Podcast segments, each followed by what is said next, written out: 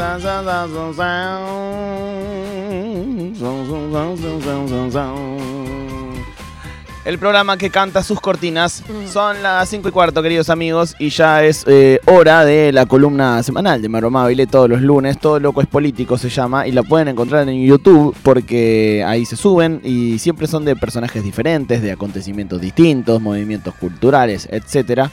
Eh, y ahí están todas en YouTube, en el YouTube de arroba Nacional Rock 937. Y hoy eh, en una nueva entrega realmente. Y vamos a hablar sobre César González. Sí, vamos a hablar en realidad del de, eh, último libro que escribió, no tanto... Un poco es hablar sobre él porque, eh, bueno, el libro se llama El Niño Resentido y no son necesariamente sus, sus memorias, o no es... neces- Perdón, chicos. Fue pasar. Directo. Acabo de recibir una- un atentado frente a mi persona. Hay que evacuar este Está estudio. filmado, simplemente tenía el celular en la mano y lo dejé Sí, ir. Fui eh, atacado Yo. por una de mis compañeras, Sí. eh, pero bueno. eh, Perdonen. Uno de cada diez eh, argentinos muere por un celularazo. sí. Eh, y yo casi me convierto en ese uno. Sí. Bien, Perdón, el, niño resentido. El Niño Resentido se llama así. Eh, lo publicó Penguin Random House. Y eh, bueno, el libro está genial, eh, absolutamente genial. Lo empecé a leer el sábado. No lo terminé de leer ese día porque tenía que hacer cosas, pero si no creo que lo hubiera terminado. Parando a comer. Sí, sí, sí. Eh, lo terminé ayer. Eh, son relatos cortos eh, sobre la vida de César. Eh, bueno, quizás algunas personas lo conozcan porque tiene un poco un perfil medio público, ponele, en el sentido que, bueno, tiene otros libros, eh, hizo documentales también. Eh, él estuvo preso por, por robar y, bueno, cuenta un poco toda su infancia, eh, no solamente sobre su vida necesariamente, sino también sobre la vida de su familia, sobre las injusticias eh, y, la pobreza y cómo obviamente todo eso repercute en un montón de, cuestiones. Él, eh, bueno, cae preso a los 16 años y ya tenía seis balazos en su cuerpo cuando, cuando cae preso por, por- distintas cosas. Eh, así que es un libro bastante eh, tremendo, ¿no? Como fuerte.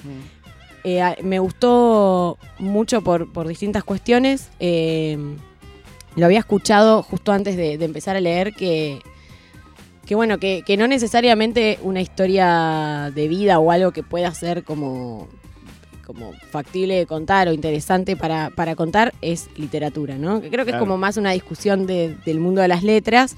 eh, y leyéndolo Sí, sí. intenté No necesariamente un- una, una vida interesante intensa es un buen relato. Total. Exacto. Eh, leyéndolo, eh, más allá de que realmente me absorbió el libro, e intenté como encontrar eh, entonces en dónde podía estar eso.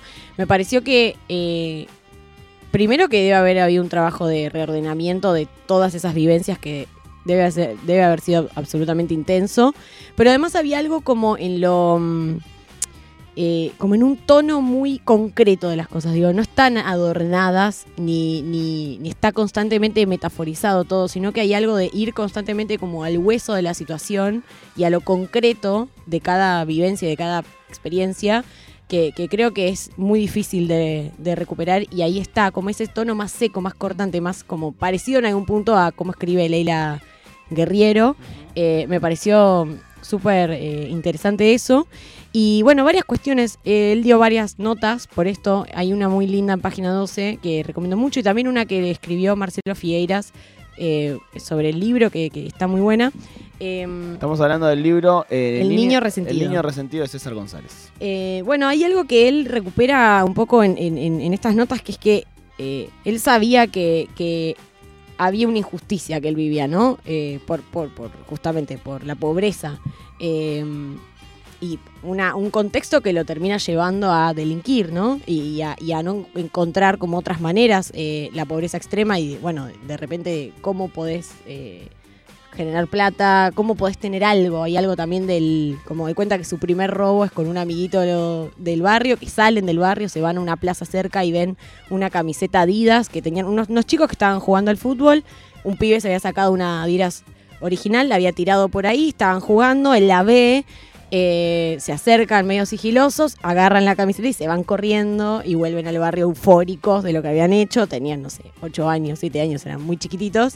Eh, y él dice, bueno, fue como mi primera camiseta original.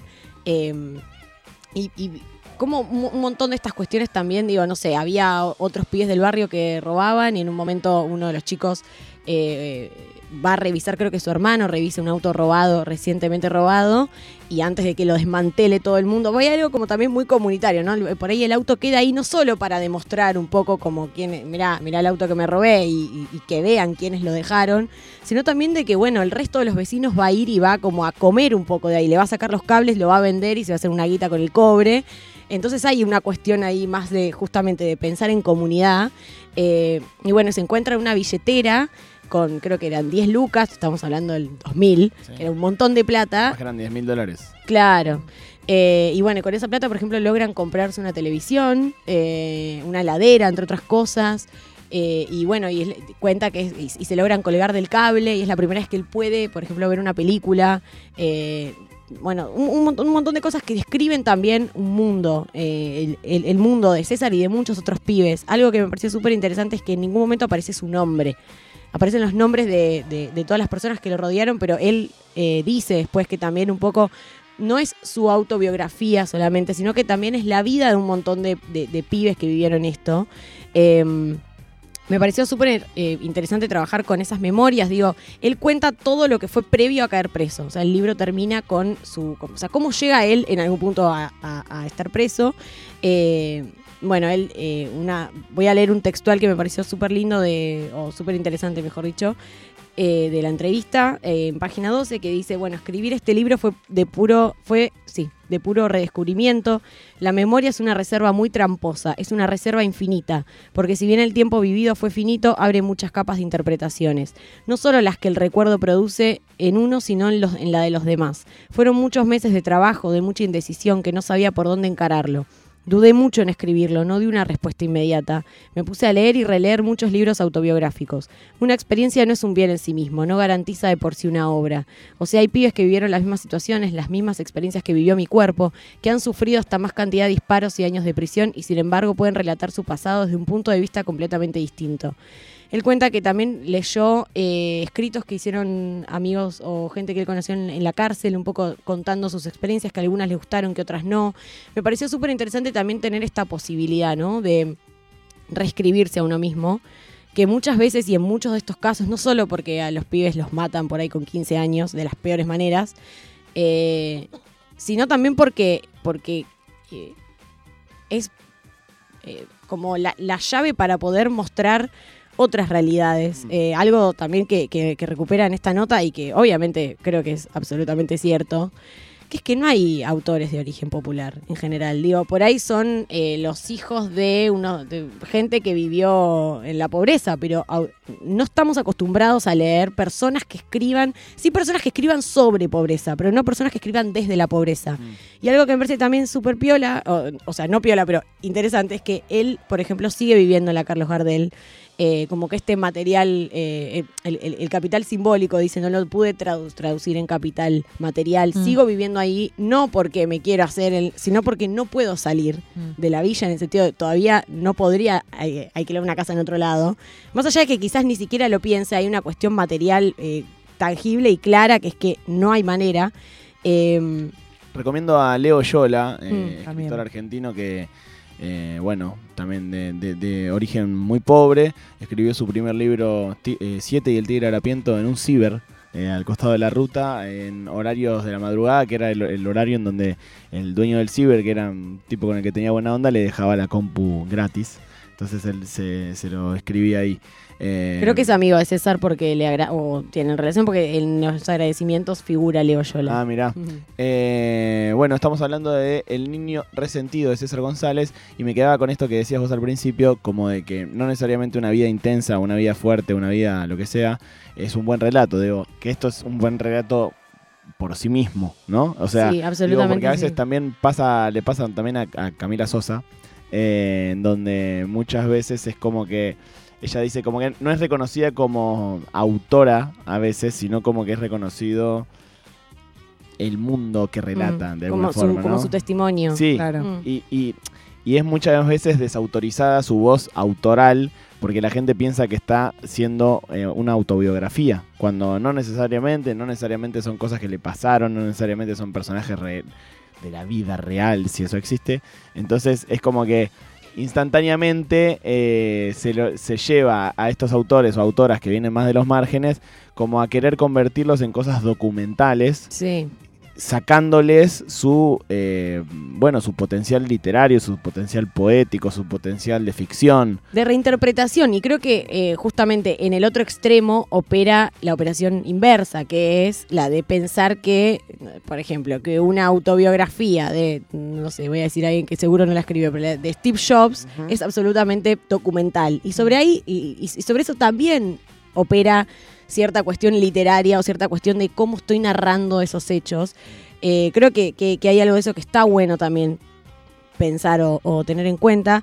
Hay una de las frases por las que le preguntan en esta nota que yo eh, recuerdo haberla marcado en el libro, que dice, nunca brillé tanto como cuando fui delincuente. Le preguntan por el significado y responde, es una afirmación irónica, pero a la vez no.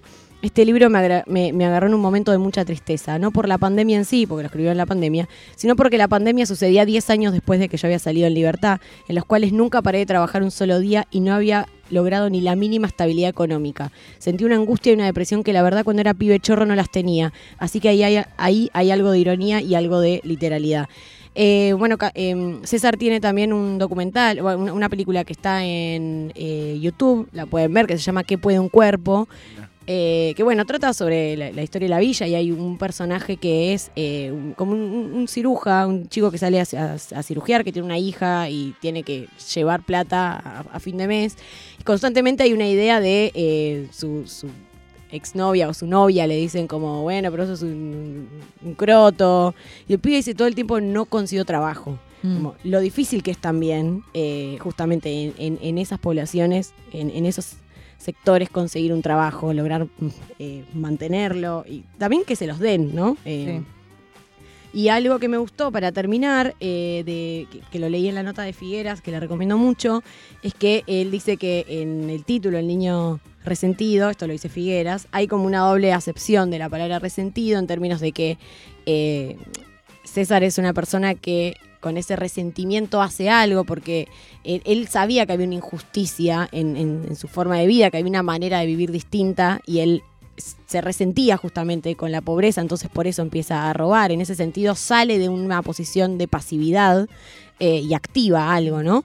Y también hay, una, hay un resentimiento en términos de que siente, de que resiente, de que padece es- esa posición. Entonces, eso me pareció súper interesante de, de- porqué del nombre y también porque, bueno, eh, una de las lecturas que, que tuvo César fueron eh, El niño proletario, el cuento de Osvaldo Lamborghini, que está seguro subido gratis en internet. Lo recomiendo mucho, es un cuento...